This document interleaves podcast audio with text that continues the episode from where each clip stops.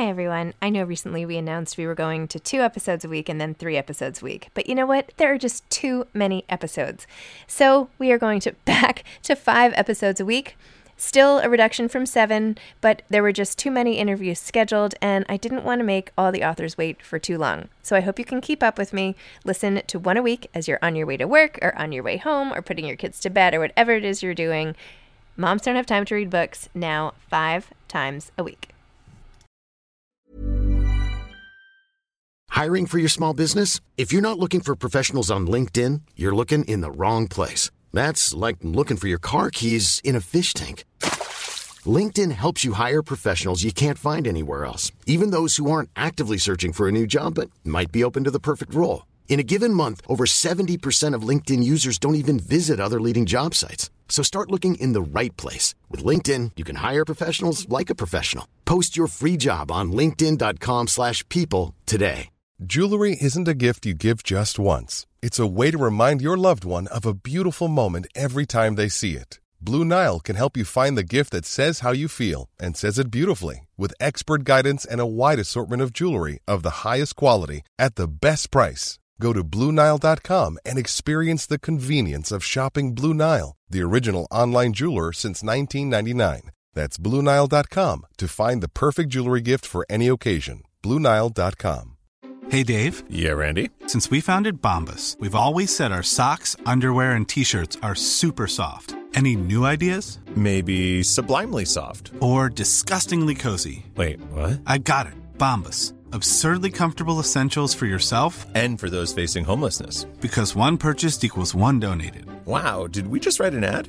Yes. Bombas. Big comfort for everyone. Go to bombas.com slash ACAST and use code ACAST for 20% off your first purchase. Hi, this is Zibby Owens, and you're listening to the award winning podcast, Moms Don't Have Time to Read Books.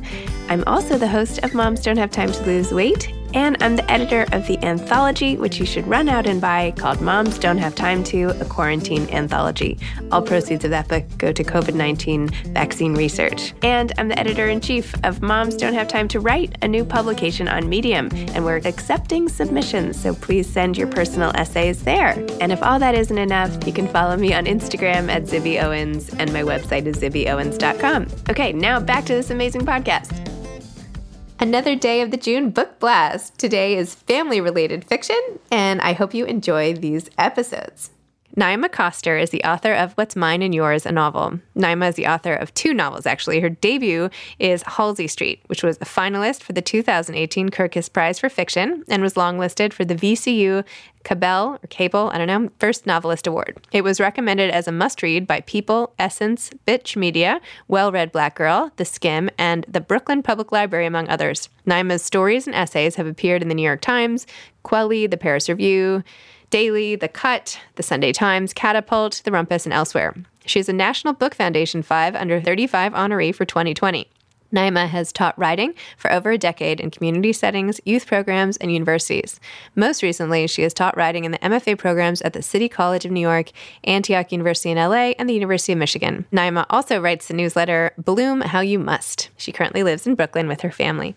Welcome, Naima. Thank you so much for coming on Mom's Don't Time to Read Books to discuss what's mine and yours. Thank you so much for having me, Zibby. I'm delighted that this copy of the book that I'm holding is mine. So, not yours, but this one's mine. so, congratulations on it being a read with Jenna pick and bestseller and all of that. Must feel so exciting. Is it just amazing? Are you really happy? I mean, I know your last book, Halsey Street, was also it's like so well received and everything. So, wow. It's totally amazing. It's been wonderful to watch readers find the book and was really cool to talk to Jenna Bush Hager for the Today Show. So it's been a dreamy experience. Feel very lucky. That's awesome. Would you mind giving just like the elevator pitch of what this is about for would be readers who haven't read it yet who are listening now? Absolutely. What's mine and yours is the story of two families that are brought together when a local public high school becomes integrated in a North Carolina city. One family is headed by a woman named Jade who suffered a terrible loss and wants to make sure her son is able to have a good life despite everything that's been taken away from him. And she supports the integration. And another family is headed by a woman named Lacey May, whose husband is in and out of her life and she's struggling financially to provide for her three girls, and she chooses to oppose the integration. Awesome. Okay, thank you. I'm sorry, you've probably done that a thousand times, but you know, thousand and one. Here you go. yeah, no, it's good. It's good. There's a lot going on in the book. So happy to give a little overview. One of the elements that I thought was particularly interesting was the way you portrayed men. And I know that there's a lot of backstory with you and your your own mother and your daughter and your background and I do want to talk about all that. But I also think that the way men come across from Ray and how fully formed he was and then eventually G, G or G, G, right? G. G, yes. And even how for Noelle's miscarriage when she's talking about Norman, right? I hope I'm getting all the names right. When you said he's not as unbreakable as he seems, right? Like that the men also have like really big feelings about all of this stuff. So I just kind of loved seeing all those relationships and, you know, even Ray being a stand in father, but not blood father, and how that relationship works. Anyway, just maybe talk a little bit about about men in your book. Yeah, well, it's interesting to hear you say that because I definitely start with the women. Like I started with the mothers, Jade and Lacey May, and I tend to write about women. But for this book, which I imagined as a family saga looking at these two families, I knew that I had to do right by all of the different family members. And I'm really fascinated by how the secrets of people in a family, whether it's things that they're ashamed of or things that they're dreaming of, end up affecting everyone else in the family system, even if it never comes to light. And so, one of the pleasures of writing was getting into the minds of each of these characters and revealing them to the reader in ways that they don't exactly end up being known by one another. Love that. Yeah, even just all these little details about them. Anyway, it, it, didn't take away, obviously, from the women who were the central figures, but I don't know. Often the men are just sort of like, you know, supporting characters, if you will, right? Like off on the side, and they have their own big feelings. And anyway, I just, yes. I just really liked that. So I'm so glad. Thank you.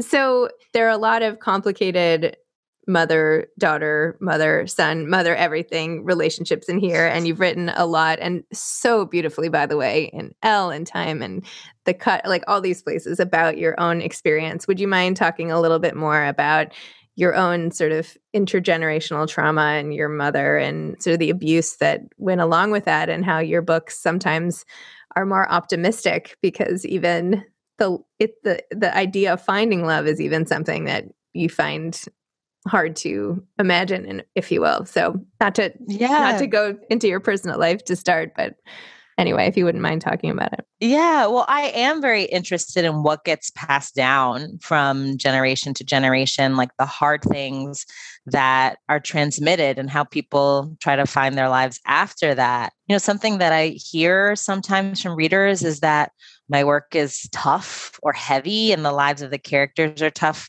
and heavy and that's certainly true in what's mine and yours where you know one mother loses her partner it's not that big of a spoiler because it happens in the first chapter and then another mother doesn't also have support but I do think a lot about what these characters do have, despite what's been taken from them. And that is love and connection, which isn't something that I always had in my upbringing. Um, so I've written about what it's like to be a mother who's estranged from her own mother. And so I think that I process that in some ways by writing fiction about difficult, messy relationships, but relationships that in some way are more than what I got in life because the flawed and troubled mothers also deeply want to be connected to their children, which I think is the beautiful thing. And I think is something we assume is universal and is certainly common, but is not everybody's story and is not my story. So I think I'm always writing about children who long for their parents. But I guess the way maybe I revise my life story is there are parents who are also longing for privately and then outwardly really working to be connected to their kids. Wow.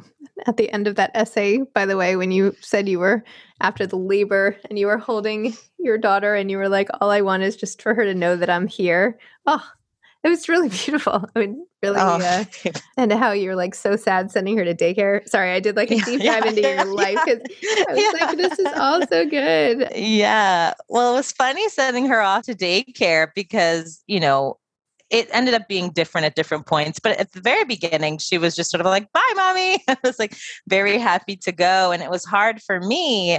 One of the things I write about is like, well, she feels secure and stable and knows that the bond is here. And I'm the one who sort of feels scared at the separation because of like my own life. So that was sort of a illuminating moment for me. I feel the same way sometimes. I'm like, I know I'm trying to raise independent kids and all, but like, shouldn't she want me to be in the room with her? Like, what do you mean, yeah. mom? I'm okay. You can leave. Like, what? Yeah. Okay. I mean, sure.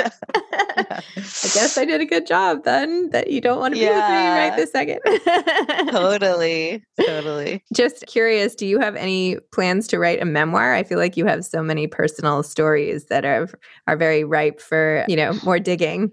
You know, I've thought about it. I think it's possible, but it's not a solid plan that I have. I mean, I feel very drawn to the fiction because I find that it can be a good way to sift through things that I don't fully understand. Mm-hmm. Whereas I go to write an essay once I've already sort of finished my thinking about something. Like I never write nonfiction about something that's in progress or fresh. So I find that I have this habit of living through a set of questions and feelings and experiences.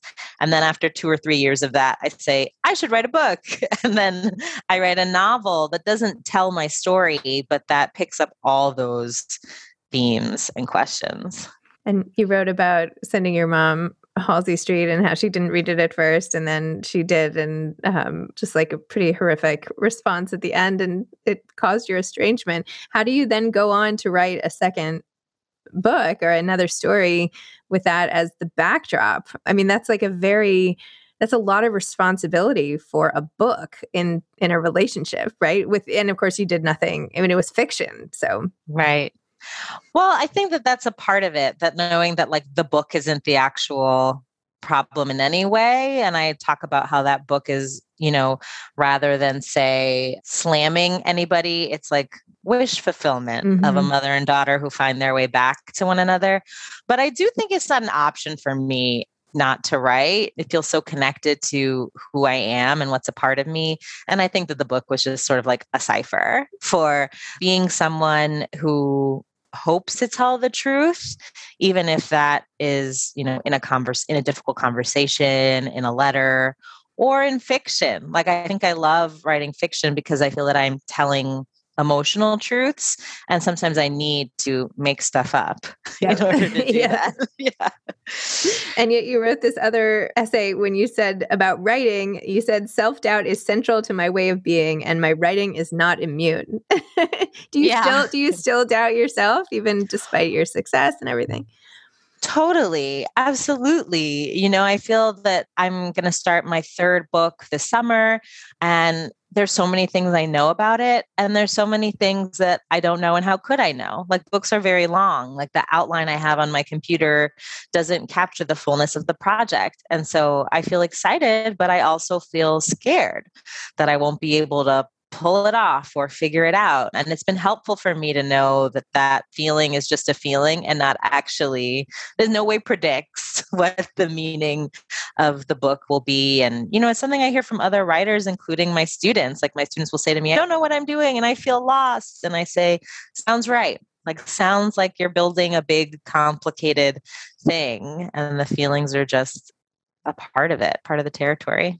I'm starting to feel like authors have more sort of self doubt, like they trust the process less than like anybody else in the world. Or maybe it's just because I interview authors all the time. But what you just said about like pulling it off, I think any every author is like, oh, phew, I did it. Like I managed yeah. to do it. And it's like, well, what do you mean? You're you're a gifted writer. You're you are going to do it, but nobody has that attitude. It's like this elusive thing. Like did I do it or did I not? Can it come back? Like, where is it from? I don't know. It's like hard to articulate. Ready to pop the question? The jewelers at Bluenile.com have got sparkle down to a science with beautiful lab grown diamonds worthy of your most brilliant moments. Their lab grown diamonds are independently graded and guaranteed identical to natural diamonds, and they're ready to ship to your door. Go to Bluenile.com and use promo code LISTEN to get $50 off your purchase of $500 or more. That's code LISTEN at Bluenile.com for $50 off. Bluenile.com code LISTEN. Hiring for your small business? If you're not looking for professionals on LinkedIn, you're looking in the wrong place. That's like looking for your car keys in a fish tank. LinkedIn helps you hire professionals you can't find anywhere else, even those who aren't actively searching for a new job but might be open to the perfect role. In a given month, over 70% of LinkedIn users don't even visit other leading job sites. So start looking in the right place. With LinkedIn, you can hire professionals like a professional. Post your free job on linkedin.com slash people today. Hey there, it's Michele Norris. I'm host of a podcast called Your Mama's Kitchen. When I travel, I'm usually looking for a way to find a taste of home when I'm not at home. And one of the things I love to do when I am at home is entertain. And Airbnb allows me to do that. When I was in California recently, I rented a house that had a great kitchen. And when we were sitting around the table, we we're all thinking, we're in someone else's house. Someone could be in all of our homes as well. If you have a home, but you're not always at home, you have an Airbnb.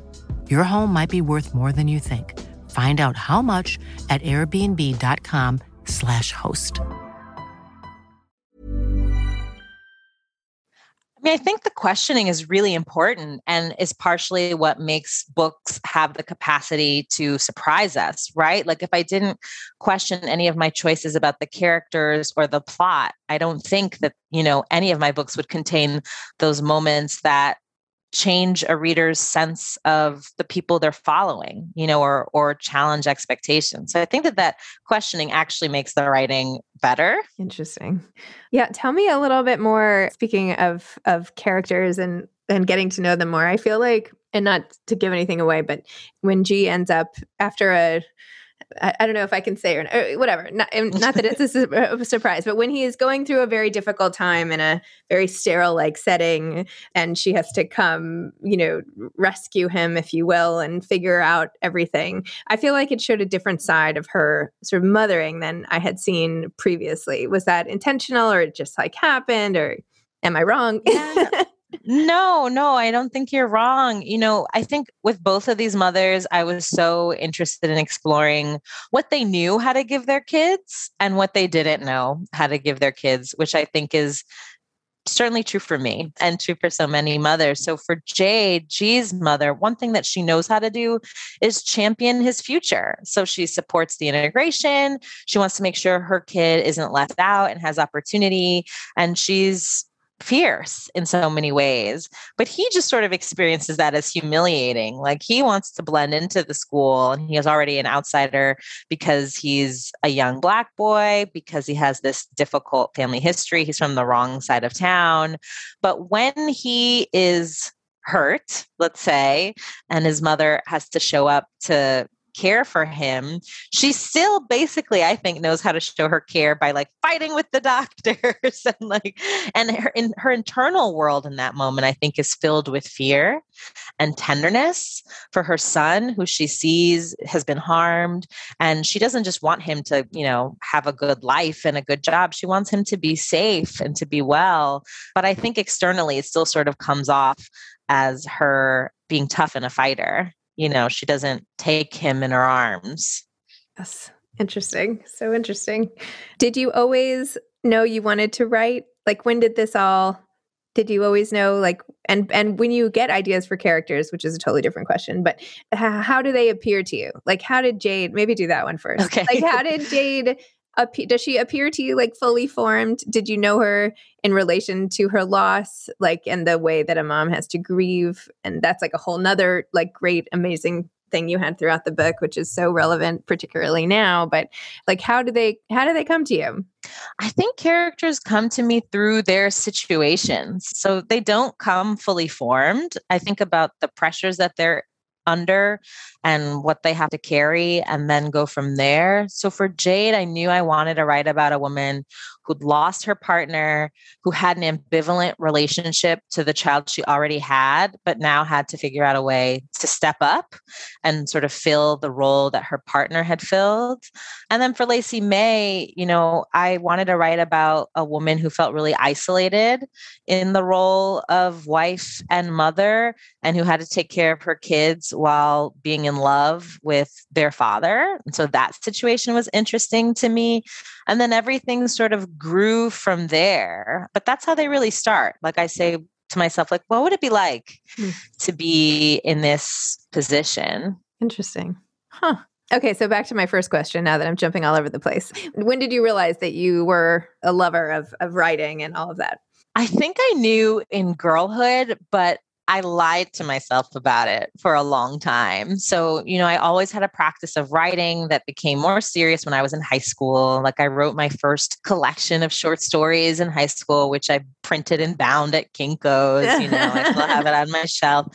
But, you know, if you asked me at the time, I'd say, I'm going to be a doctor. And I like did pre med in college and applied to med school and got in and the whole thing, and then deferred one year and then deferred another year because I kept telling myself, myself that writing was something I would do, but I would do it sort of on the side or as a hobby because I felt that I should do something more stable and like recognizable to my family and lucrative and all of these things. And then eventually I just said, like, no, I'm going to build my life around the writing and figure out how to pursue that. But it took a while. I think I was maybe 23 or 24. It took a while because I started writing at like seven. Yeah, but, I was going to say still relatively early in life. I'm like, it took a while. I don't know. 23. Wow.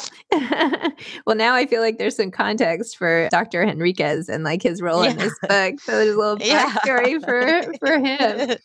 Wow. Yeah. Uh, didn't you go to Yale? I think I read that. Did you go there? I did go to Yale. Yeah. I went to Yale too. So, yeah, I know. I was in Davenport. Anyway.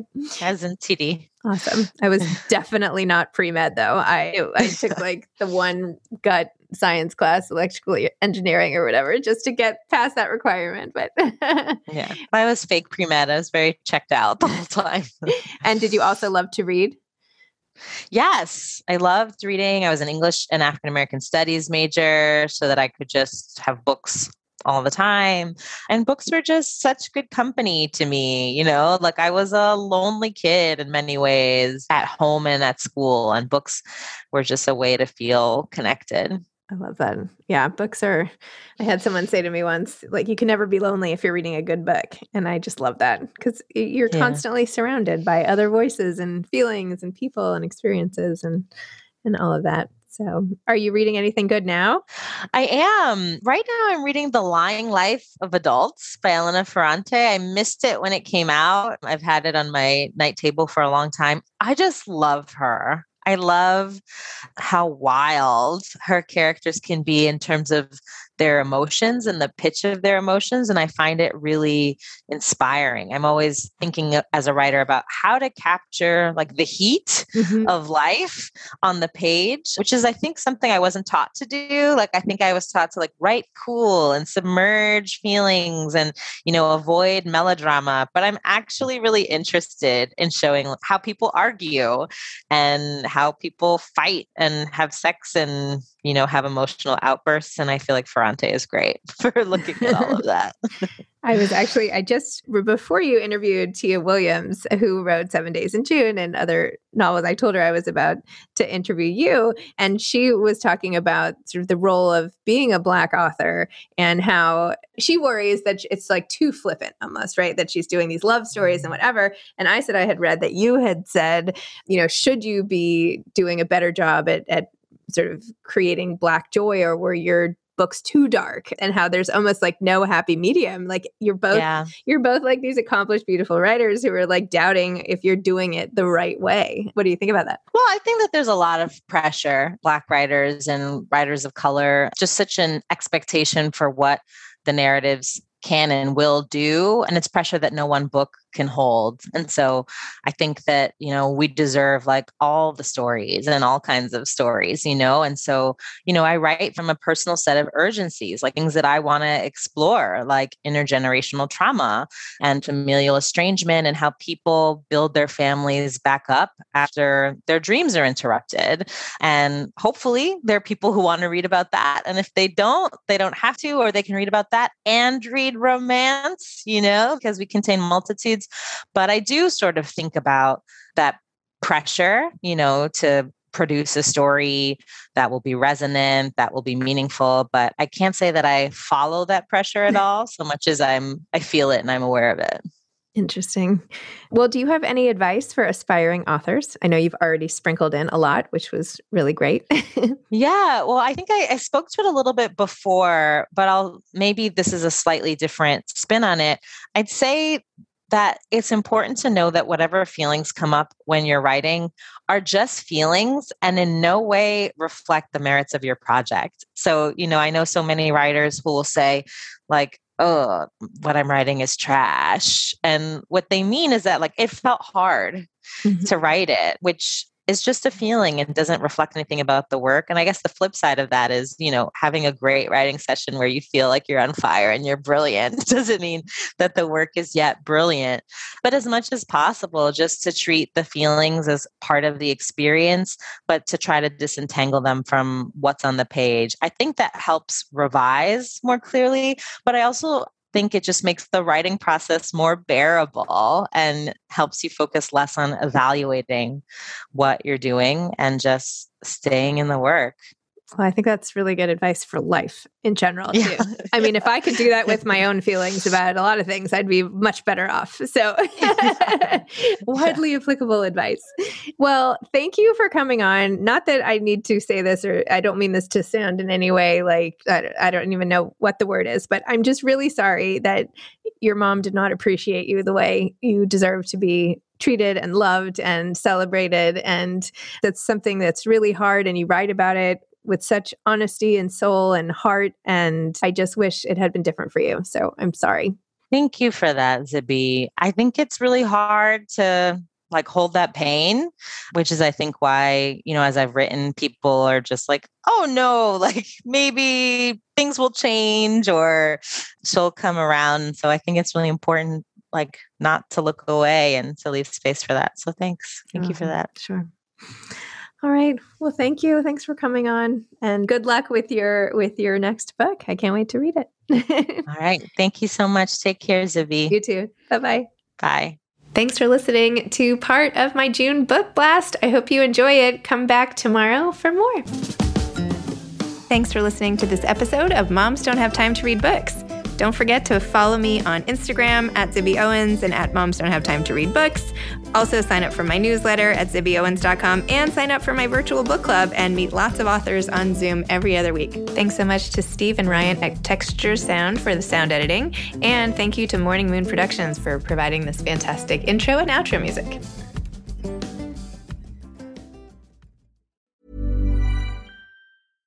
Mom deserves better than a drugstore card. This Mother's Day, surprise her with a truly special personalized card from Moonpig. Add your favorite photos, a heartfelt message, and we'll even mail it for you the same day, all for just $5. From mom to grandma, we have something to celebrate every mom in your life. Every mom deserves a Moonpig card. Get 50% off your first card at moonpig.com. Moonpig.com. Hi, I'm Daniel, founder of Pretty Litter. Cats and cat owners deserve better than any old fashioned litter. That's why I teamed up with scientists and veterinarians to create Pretty Litter. Its innovative crystal formula has superior odor control and weighs up to 80% less than clay litter. Pretty Litter even monitors health by changing colors to help detect early signs of potential illness. It's the world's smartest kitty litter. Go to prettylitter.com and use code ACAST for 20% off your first order and a free cat toy. Terms and conditions apply. See site for details. Mom deserves the best, and there's no better place to shop for Mother's Day than Whole Foods Market. They're your destination for unbeatable savings, from premium gifts to show-stopping flowers and irresistible desserts. Start by saving 33% with Prime on all body care and candles. Then get a 15-stem bunch of tulips for just $9.99 each with Prime. Round out Mom's menu with festive rosé, irresistible berry chantilly cake, and more special treats. Come celebrate Mother's Day at Whole Foods Market.